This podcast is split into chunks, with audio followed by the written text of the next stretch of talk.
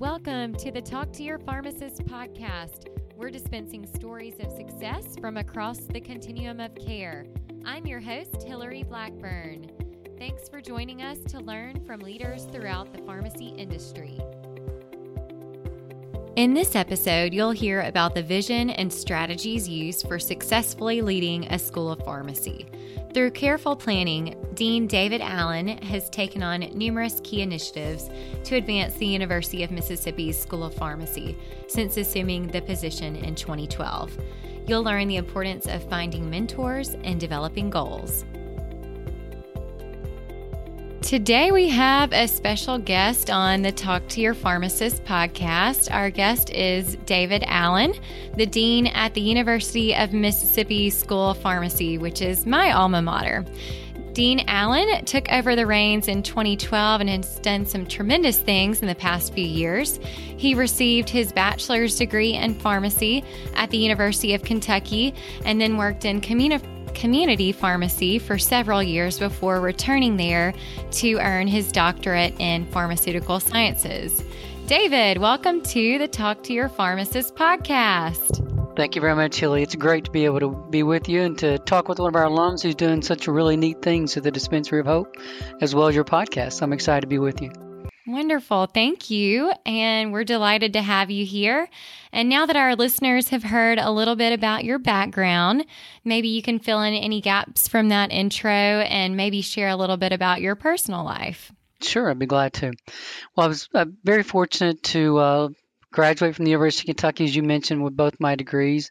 And after I finished my PhD, I did a postdoctoral fellowship at the National Institutes of Health in Bethesda, Maryland. That was a great opportunity to advance my research uh, skills and then the program that I ended up uh, focusing on in my career when I was running a research lab.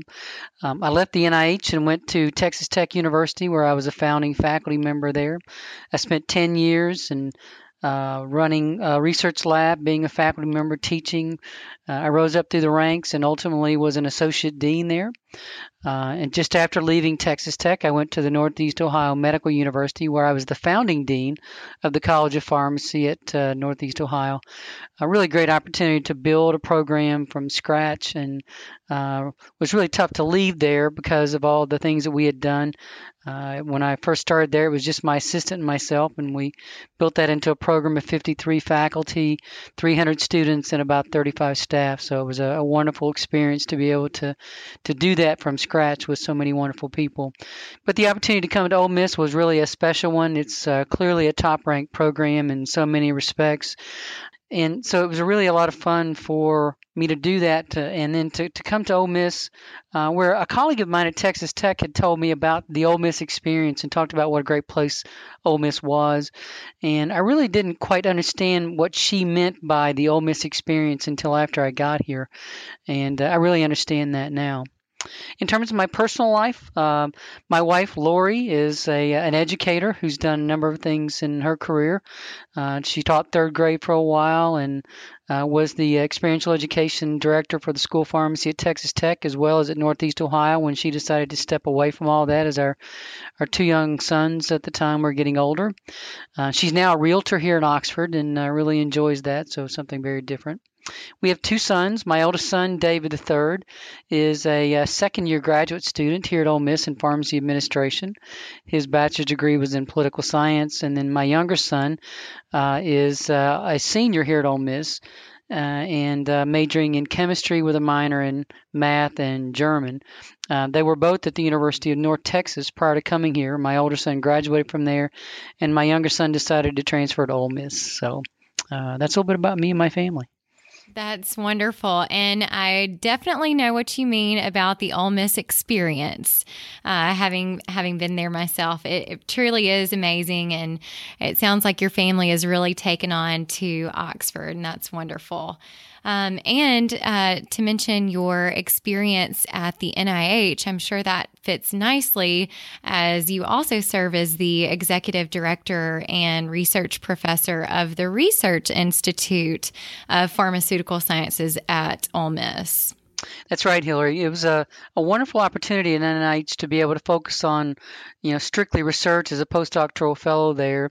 And one of the things that was really intriguing about Ole Miss coming here was to be able to go back to my roots in basic science and basic science research and the things that I did as a faculty member for so many years, uh, and to oversee such a very strong research program. So the opportunity to be the executive director of the Research Institute here at Ole Miss was one that was a really big part of the equation of being able to come here. So you're right. That's fascinating. And David, could you tell us a bit more about your role as Dean of the School of Pharmacy and maybe a little bit more about kind of your journey into that position? Sure.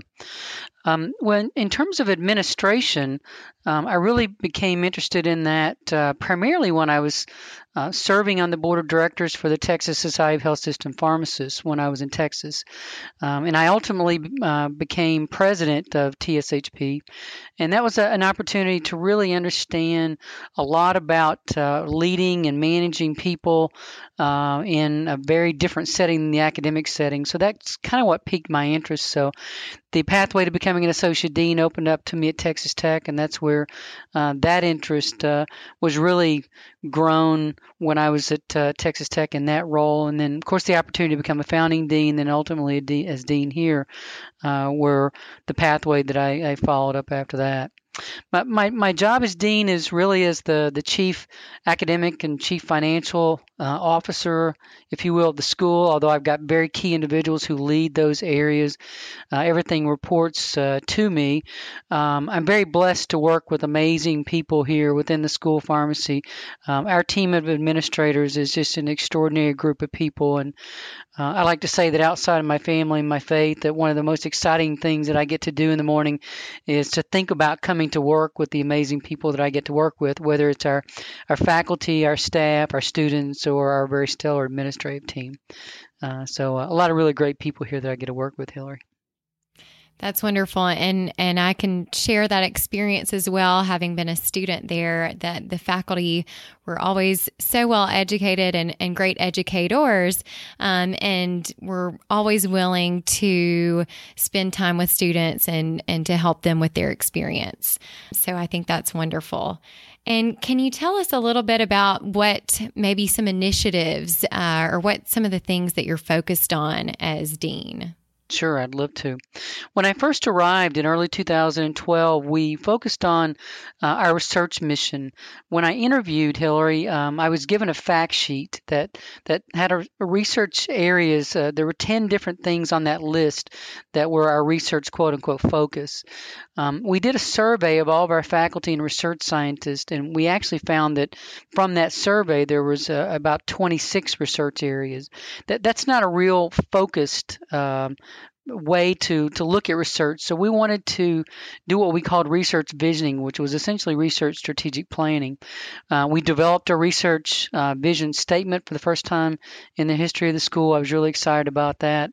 Um, and then we we talked about uh, what are the main areas. So if if I as dean were to come to the the faculty and our research scientists uh, in our enterprise and say, if I've got new resources such as you know financial resources or fiscal plant or personnel lines, where would we put those? And the faculty and the research scientists decided that we would focus on four areas uh, oncology, uh, neuroscience, uh, substance abuse as a single area, cardiometabolics, and then infectious diseases.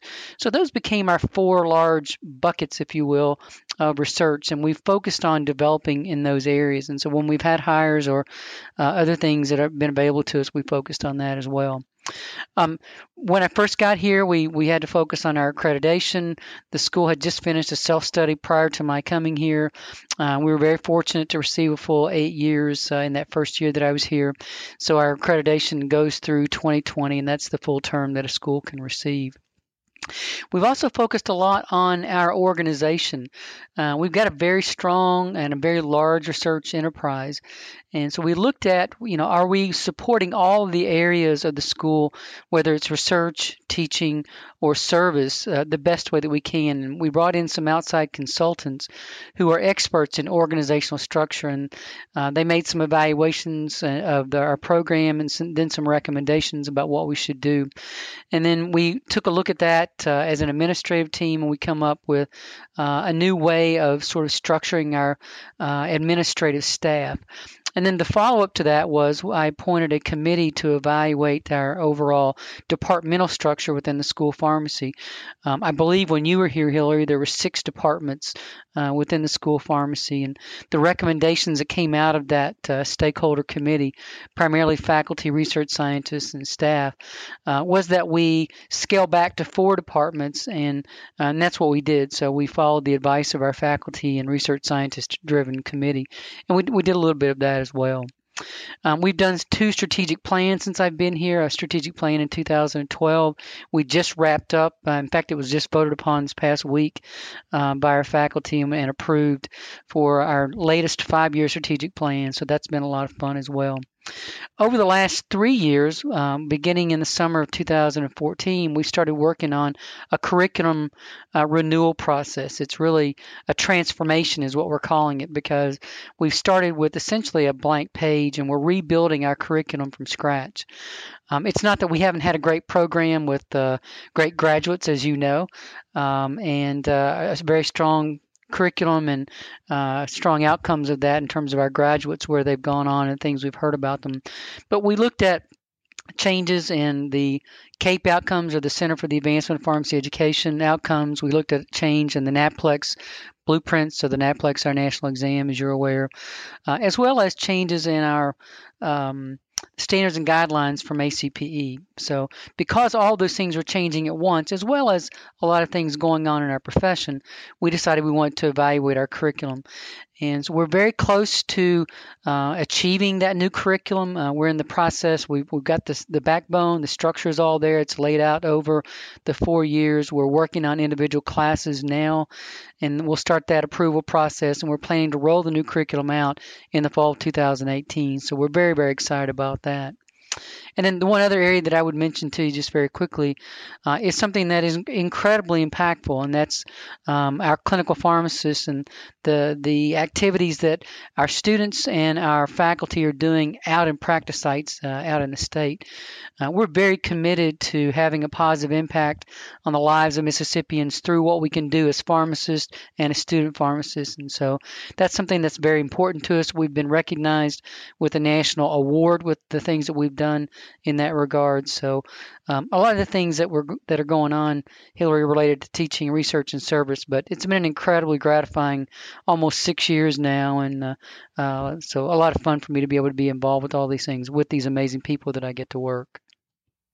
That is all very impressive, and you've clearly been busy the past six years with all of those initiatives, and and I appreciate that um, vision that you were able to bring in, and and all of the strategic planning that you and your team were able to do, because that is a lot of, of change and a lot of really important things that you've been working on, and so glad to see Ole Miss uh, moving forward and and in good directions. So you've been an established researcher and have been designated as a fellow by APHA and ASHP organizations. And from all these successes, can you tell us about something that you may be most proud of and what helped to contribute to that? Uh, you know, I, have been fortunate in my career to have a lot of individual um, recognitions, uh, some of which you, you mentioned. But the, the thing that gives me the most gratification, the things that I'm most proud of, is when someone that I work with, a student or a faculty member, um, goes out and they're successful. And in particular, when it's been a student that I've trained or a faculty member that I've, you know, provided a resource to that uh, has, you know, gone on and gotten a grant or gotten a, a very uh, important paper published or something like that, and I've been able to provide a resource to them uh, along the way, and and the gratification of hearing back from those people that those are the things that I'm most proud of. It's it that's far more important to me than individual accolades because as the dean of a school pharmacy, it's not about me. It's about all the other people in the enterprise that I get to work with. So our faculty, our staff, our students, our research scientists, uh, and then and also our alums, and, and looking to their success as well. But when those people have their success uh, and they share that I've had a role in that success, that's what I'm most proud of. Uh, and in terms of you know what's contributed to it is just being able to be involved in their lives and their careers. Uh, that's so important to me, and I would really put that out there much more, much higher than any individual accolade that I received. And and that's so wonderful that you are serving as dean because you're able to touch so many uh, young pharmacists and uh, future pharmacists out there. So that's amazing that that's um, something that you really uh, care about. Um, can you share maybe a lesson learned that you've experienced from your career? I think one of the most important lessons that I've learned in my career, and, and, I share this with students and with faculty alike, any opportunity that I get to talk about uh, lessons learned or when someone asks me for advice, it I really focus on mentors and mentoring.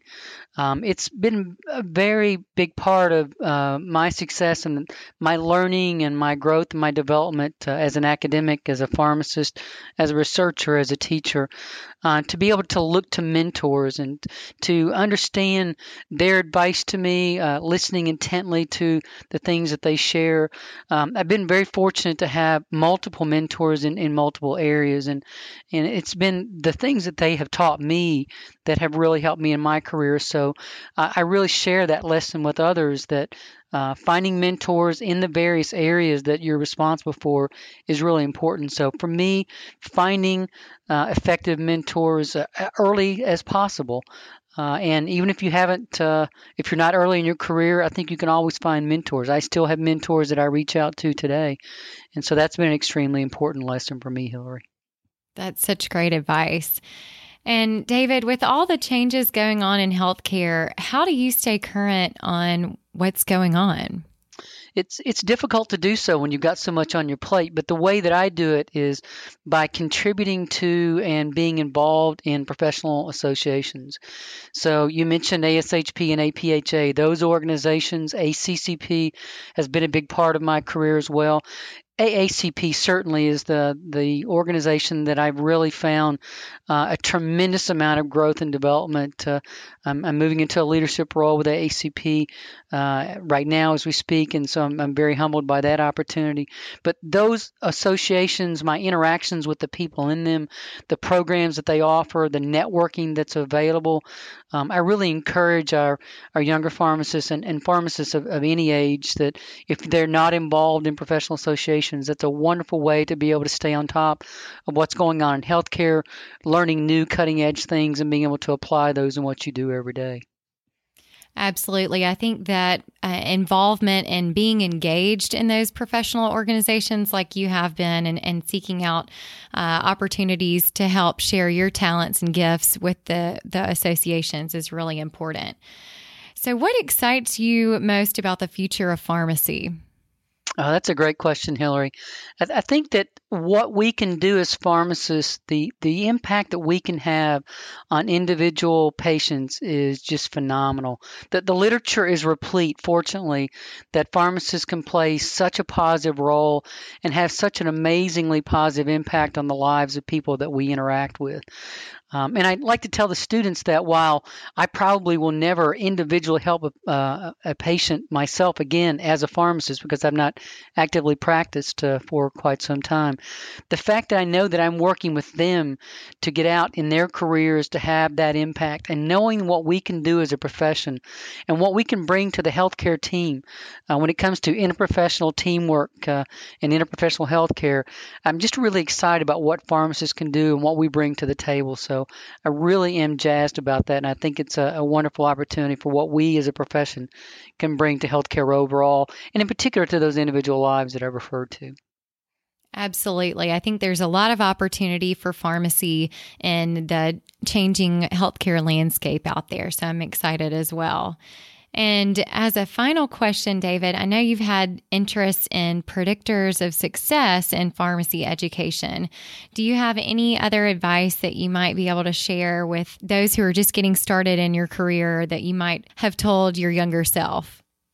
Yeah, and it's it's a that's a great question and something that I think is is very important that I, I probably would have looked at learn early in my career is something I learned from one of my mentors. And that mentor taught me and, and by asking me over and over, David, what is your five year plan?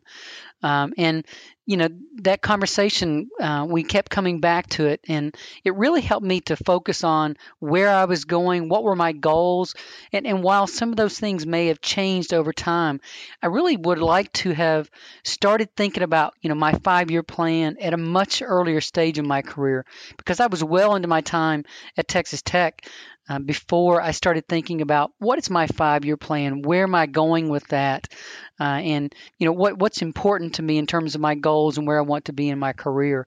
I think if I'd started doing that a little earlier in my career, it would have helped me to have a little bit better direction or more thought about where I was going. You know, I, I, was obviously fortunate to to do the things that I was able to do early in my career, but I, I did so maybe a little more haphazardly. You know, I joined a pharmacy organization to stay close to the profession early on at Texas Tech, but I really didn't think about the things I could learn from an association. Fortunately, I did, and then you know I talked about a few minutes ago why associations are so important to me now. But if I'd been thinking more along those five-year plans at every point along my my career, it may have been helpful to me earlier on. I think that is is great advice, and it kind of reminds me of a book that I've found very helpful. The Seven Habits of Highly Effective People has been really helpful to me as I've kind of progressed in my career, and and I think that it helps teach you about setting goals and what your mission statement is, and and other things like that. So I think that's wonderful advice to be able to uh, look at those five year goals and shoot for that so that you have a plan. And it's been so wonderful to, to talk with you today and for you to be able to share a little bit about your story, uh, your leadership story, exciting things that are going on at Ole Miss. And uh, so happy to have you as a guest on the Talk to Your Pharmacist podcast. It's been my pleasure, Hillary. I appreciate the opportunity to be able to be with you. Thanks for listening to this episode of Talk to Your Pharmacist produced by the Pharmacy Advisory Group. If you liked this episode, let us know by subscribing to the podcast, rating, and reviewing it. Share it with friends.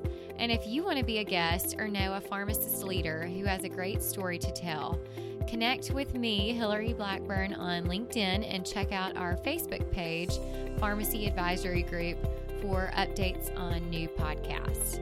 Thanks for listening. Stay tuned next week to hear from Rick Sain, the former owner of Reeves Sain, the enterprise independent pharmacy, and check out our website that we now have available at www.pharmacyadvisory.com.